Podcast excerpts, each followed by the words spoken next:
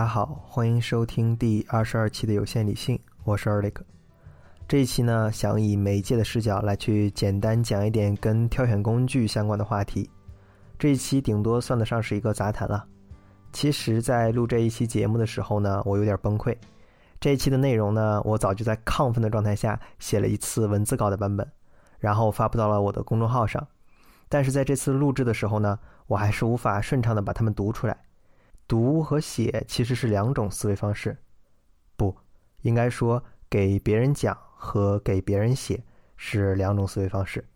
这两种思维方式也同样有很多的角度可以切入去看啊。比如说从短时的记忆来看，写就不太担心这个问题了，因为文字可以方便的来回翻阅。一个熟练的读者可能只需要几秒钟的时间就可以向前翻阅，找到他没跟上或者是觉得模糊的地方，然后继续下去。但是讲给别人听呢，就做不到了。即便现在技术上有向后退这个功能，但是它还是没有办法做到像文字那样的精确和快速。所以你看啊，广播类的节目跟写在纸上的文字是十分不同的。那再换个角度看啊，比如说从理性层面上，文字完全是一种人造的一种沟通方式，你需要去具备一些基础，同时写的人也要默认读的人是有这些基础的。然后呢，写作者才能把他自己想表达的东西传递给读者，而读者读的时候呢，还需要有一层翻译在，将硬邦邦的写在纸上的文字，通过大脑的翻译和想象，具象化成一种场景或者是合乎某种逻辑。但是讲给别人听就不同了，比如对方不需要如此多的翻译和想象，声音这个层面上就是很自然的，还有很多其他的角度可以来看这些问题啦。那在录制的时候呢，因为我没有办法很顺畅的像聊天一样的把这个东西再讲出来，所以呢，我觉得有些懊恼。但是这种情绪和非理性开始逐渐传染，甚至开始让我怀疑我在讲述这件事情到底有什么价值和意义之类的。当然啊，这么怀疑也是有道理的，毕竟只要我自己否定自己，然后立马放下做这件事情，就可以获得到解脱了。不过接下来当我意识到这件事情的时候呢，我就下楼去跑步了，索性用一种同样不理性的方式来去对抗。跑的过程当中呢，就慢慢疏解了。然后我跑了可能二十分钟左右之后，又重新上楼写稿，然后重新来讲这个事情。好，话说的有点多了，回到媒介的正题上来啊。说到媒介，其实媒介的概念是很虚也很广的。如果我问你，你觉得媒介是什么？我猜啊，你多半时候都会联想到跟媒体相关的东西。因为这是有个基础的，媒介和媒体看上去有些联系，并且我们最近这些年发展了不少新媒体，于是媒体这个词呢，肯定成了包裹着各种内容的外壳。这么联想和推理确实是没错，但是没能解答到刚刚的问题，我们还是不能清楚的理解媒介到底是什么。但是脑子里呢，却能跟媒体联系起来，这确实是一种对媒介理解的窄化。不过这不是什么问题，因为大部分的时候呢，甚至绝大部分的时候，我们对于事物的理解呢，都是基于一些生活经验来的，而不是基于字典上的解释来的。由于生活经验有限，所以形成这种窄化的理解也是很正常的现象。那说到解释呢，等你看了维基百科对媒介这个词的解释之后呢，其实也就是那么回事。维基百科对媒介这个词的解释是，媒介或媒体是传播渠道、手段或工具，也是将传播过程中的各种因素相互联系起来的纽带。现在你知道这个词的解释了，那我要再问你一遍，你觉得媒介是什么呢？其实你还是很困惑，因为这个词太抽象了，而且维度也太窄，根本就没有办法让你形成一种生动而具象的认识。这就是我经常喜欢提的一个问题，就是当你知道一个事物的文字介绍之后，你其实还是没有办法理解这到底是什么。当然了，更主要的问题其实是在于我们的问法不对。当我们在问媒介是什么的时候呢，其实我们期待的是一连串的跟这个事物或者是概念有关的东西，是很多很多个问题。比如我们日常生活里哪些东西可以被视作是媒介？不同的媒介有什么影响？媒介有好坏之分吗？媒介是什么什么什么而不是什么什么什么吗？对吧？等等等等之类这样的问题。那要对这些问题有了了解之后呢，你才会对媒介这个概念有所认识。所以这也是为什么一句话或者是一段话，即便可以定义一个事物或者是概念，但是你还是觉得不理解它的原因。因为这么短的概念是没有办法包含上述提问到的种种种种问题的。同样，我们这一期的内容呢，也是没有办法完全涵盖媒介这个概念的。所以呢，我们这一期会把内容缩小一点，来简单谈谈媒介和工具。其实，你要是还记得刚刚我介绍的媒介的概念的话呢，你就知道了。媒介和工具是一回事儿。那如果现在你记不得刚刚我提到的媒介的解释，没关系啊，这就是我说到的讲给别人听一件事情跟写给别人听一件事情的不同。那如果你现在是用眼睛来看这段文字，那么你只需要往上瞟一眼就可以找到这个定义了，然后回来继续来去验证我说的话，从而可以继续听下去。但是音频呢，就没有办法做到这一点了，顶多只能靠你的记忆力，或者说是期盼后推三十秒或者是一分钟能够更好赶上刚刚那段定义，然后迅速回来。这是音频产品上的缺陷，暂时还没有看到有人对此有很好的解决方案。所以你听到的广播节目里呢，一般都会重新引用一次解释，或者干脆把节目打得非常非常的散，大概一个话题可以持续两分钟，然后就切换，免得你记不住之前的内容了。嗯，说的有点偏了，那继续回来。换句话说，其实媒介这个概念是包含着工具这个概念的。理解了这一层呢，也就可以换个角度来看工具了。因为媒介有一些媒介的属性，你可以借助媒介的属性来看待工具。说到媒介的属性，就绕不开一个人，这个人叫麦克卢汉，他还写了本著作叫做《理解媒介》，副标题叫《论人的延伸》。这里就不多掉书袋了，感兴趣的推荐可以看看这本书。我们直接呈现出来这本书中讲的一个媒介的属性之一，也是这本书的最重要的观点之一。麦克卢汉说，媒介的影响是大于媒介所承载的内容的影响的。这句话是啥意思呢？用书中的例子来说，我解释一下。麦克卢汉举例说，你看啊，铁路就是一种媒介，它产生的影响跟铁路运送什么货物是没什么关系的。因为运送货物呢，都是一种内容。铁路最大的影响是形成了新型的城市和新型的闲暇。为什么这么说呢？因为铁路加速并扩大了人们的需求，人们有交通的需求，有货物运输的需求，有降低运输成本的需求，等等等等等等，对吧？铁路呢，在这些层面上做到了这些，于是铁路产生了影响。那么这里来以一个词来举一个不严谨的例子吧，叫做 metropolitan。之所以叫做比喻啊，是因为没有做过真正的词源上的调查，所以严谨点说，就只能说是叫做比喻了。metropolitan 这个词是大都会的意思，它还不是 politan 大城市这个意思。所谓的大都会是有个标准的，就是大都会你不能只是一个城市，周边得有连接起来的这个卫星城啊，你才能叫做大都会。所以今天啊，你看国际上能够称得上叫做大都会的城市都不多，比如东京、纽约、伦敦、上海等等。而今天我们在城市里乘坐的地铁啊，一般都叫做 metro，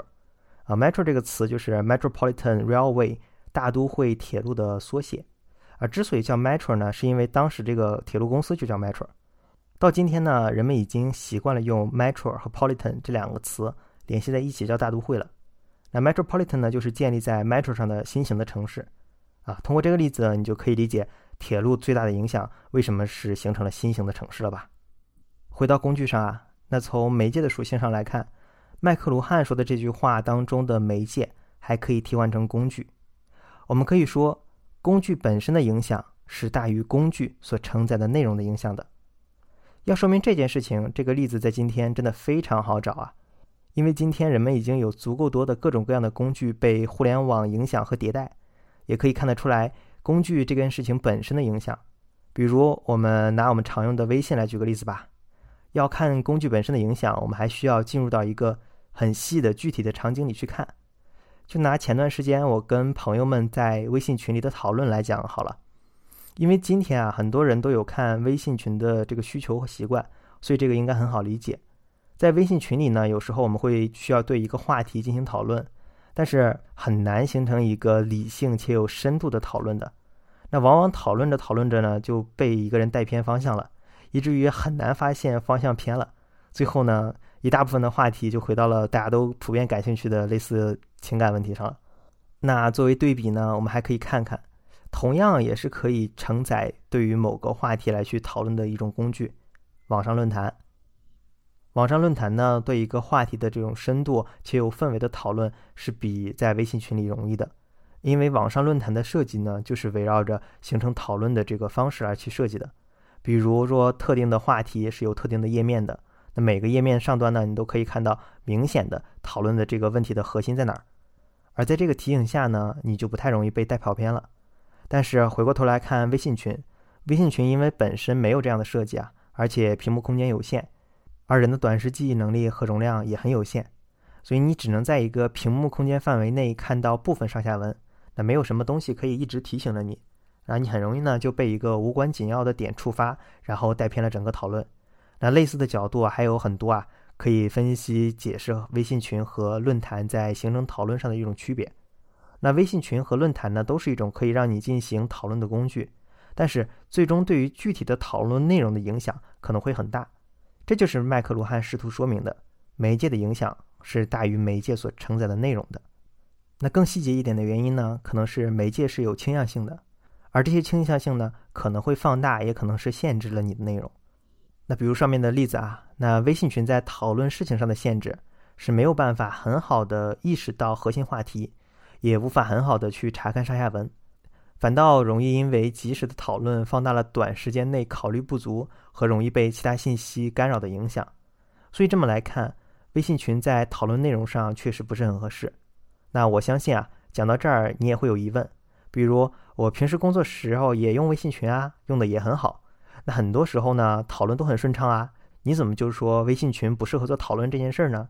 这其实是有一些非共识的部分啊，我试图说明的是共识的部分，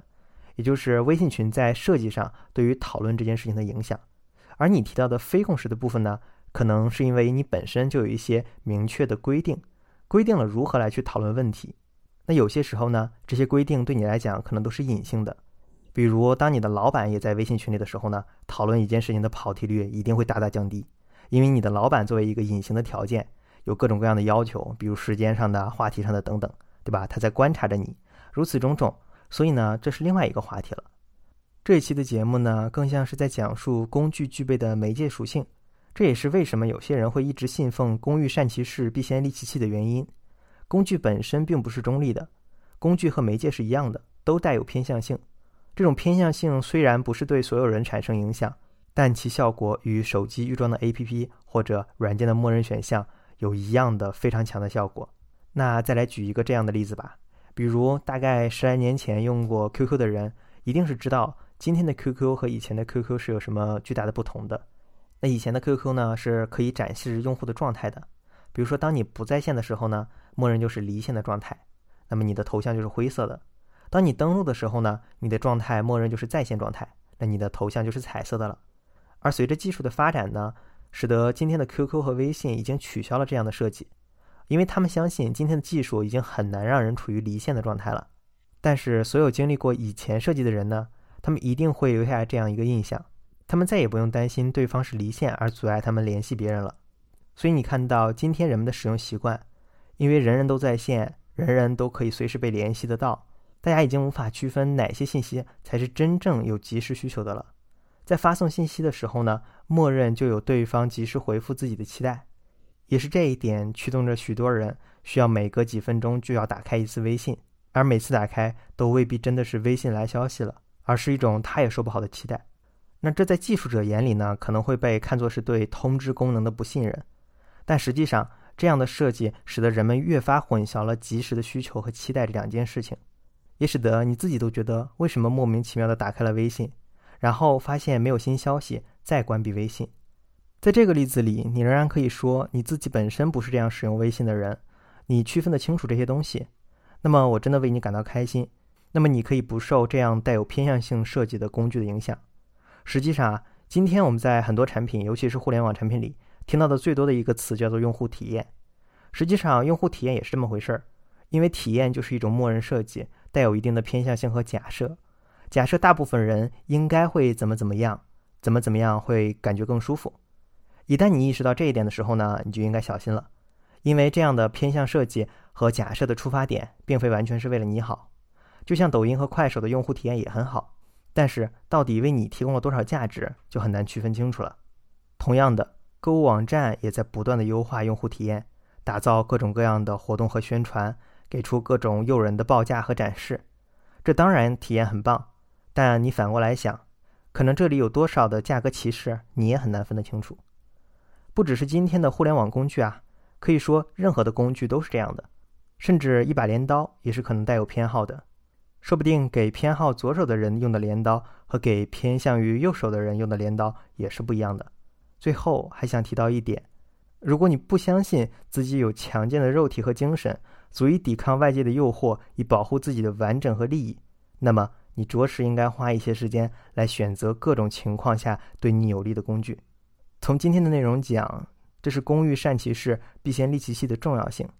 但另一个几乎同样重要的事情是，切勿不假思索地把厂商宣传的随时随地、方便、简单等诸如此类的描述直接与好这个词联系起来，他们真的不一定有必然的联系。甚至硅谷的一些以此为宣传语的创始人们都纷纷参加各种相悖的环境，比如去不方便、离线、不随时随地联系他人的荒郊野外生活一段时间，作为一种今天科技生活的排毒方式。好了，今天的节目就到这里了，感谢你收听 Podgather 旗下的有限理性，我是 Eric。 如果你喜欢这档节目，欢迎推荐给你的朋友。你可以在 Apple Podcast、 Pocket Cast、 小宇宙等泛用型播客后端订阅收听，也同时欢迎你给这档节目留言或者打分。我们下期见。